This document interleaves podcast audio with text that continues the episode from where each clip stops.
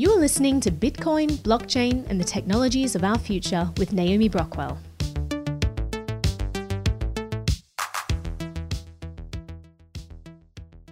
Mr. Zuckerberg, would you be comfortable sharing with us the name of the hotel you stayed in last night? Uh, no. No.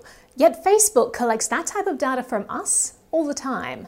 This data collection is at the heart of the latest skirmish between Mark Zuckerberg's Facebook and Tim Cook's Apple. Most people know that websites track you and collect data by using things called cookies. But did you know that your phone apps track you too? Apple phones use a system called the IDFA, or ID for advertisers. The ID for or identify for advertisers is supposed to be quite a private way of tracking people because it doesn't take personal information. Cybersecurity and privacy journalist Kate O'Flaherty explained to me that this is a unique ID assigned by Apple to each device that allows apps to track a user's activities such as downloads, clicks, and purchases. It's quite useful for people who are advertisers to see what campaigns work for what types of people. But the problem is a lot of people don't know they're being tracked in this specific way, but when they find out that they are, they do feel that that, well, I don't want this to be happening. And so, Apple's latest update, iOS 14, includes the App Tracking Transparency feature. On the new iOS, an alert pops up when apps want to track you. Not only does this make users aware as to what's going on, but they will now have to explicitly give consent in order for apps to track their activity. We can then make an informed decision about what we want. One of the benefits that comes from apps tracking us is that we get things like personalized ads targeted specifically to us.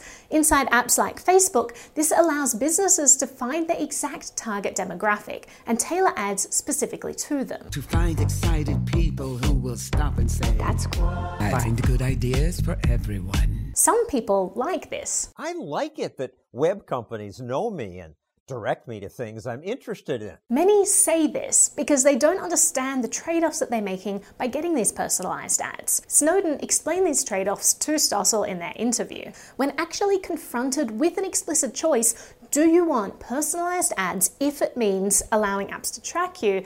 Experts expect about 7 out of 10 users will say no.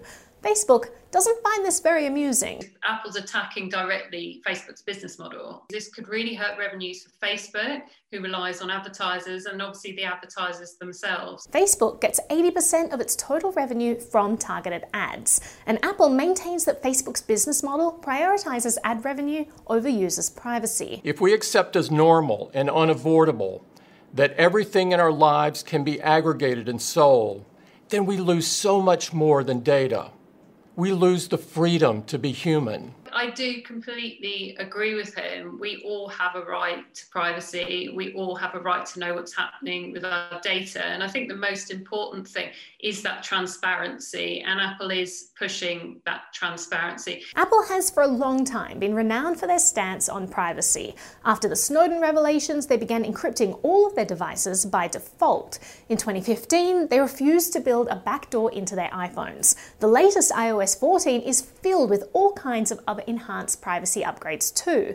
For example, privacy labels. In the App Store, you're able to see in that app what data the app collects um, and what data is connected to you. And it is very interesting to see the kind of long list of data that, for example, Facebook collects. It's crazy. Obviously, we know Facebook's collecting data. To see it written down on, you know, a label is is fascinating. And last week, they launched a new database of privacy labels on their website. That's very useful because it helps people choose do I want to download this app and give this app all my data? A focus on privacy permeates most of what Apple does. Apple would tell you that it is trying to create a more privacy centric world, but you must remember that this is also very advantageous to Apple as a brand to be associated with privacy.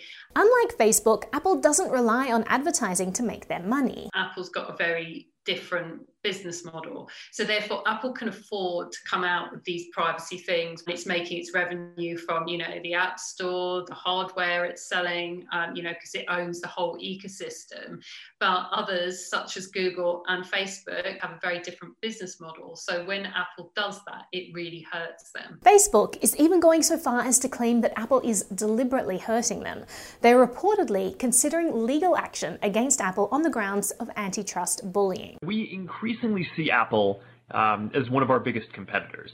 They are competitors, you know, they are competing uh, for a lot of the same space. They're both offering messenger services, they're offering video services. You can see why it would help Apple to get Facebook out the market. If apps like Facebook lose advertising for their income, they will have to find other ways to make money, potentially by charging for the app, and Apple would get a cut of this. Some suspect that Apple is trying to compel free apps to adopt subscription models instead of ads so that they make more money. There is the old saying in privacy that if you're not paying for the product, you are the product.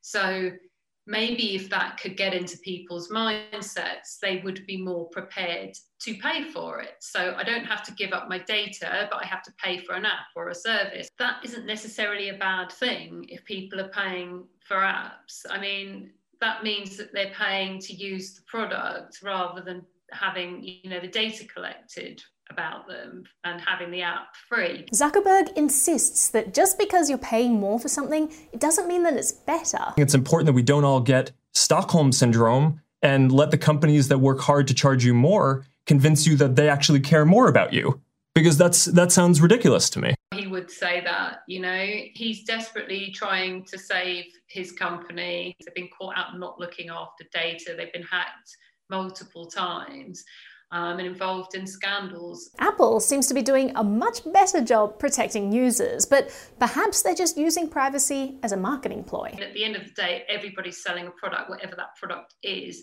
and the users should be at the center of that in terms of what they want and what their privacy is. People do care about that, and that is helping them to sell products. So, you know, everyone wins in a way it is good that Apple's raising the standards. Raising the standards in this era of mass data collection by making the industry more transparent. People shouldn't be manipulated into giving away data or tricked into doing it. Once people understand that data is a trade off, and there is monetary value in that data and some people will sell it some people won't the ideal thing would actually be to give people a choice To watch the video version of this episode, please visit Naomi Brockwell TV on YouTube, BitChute, or LBRY.io.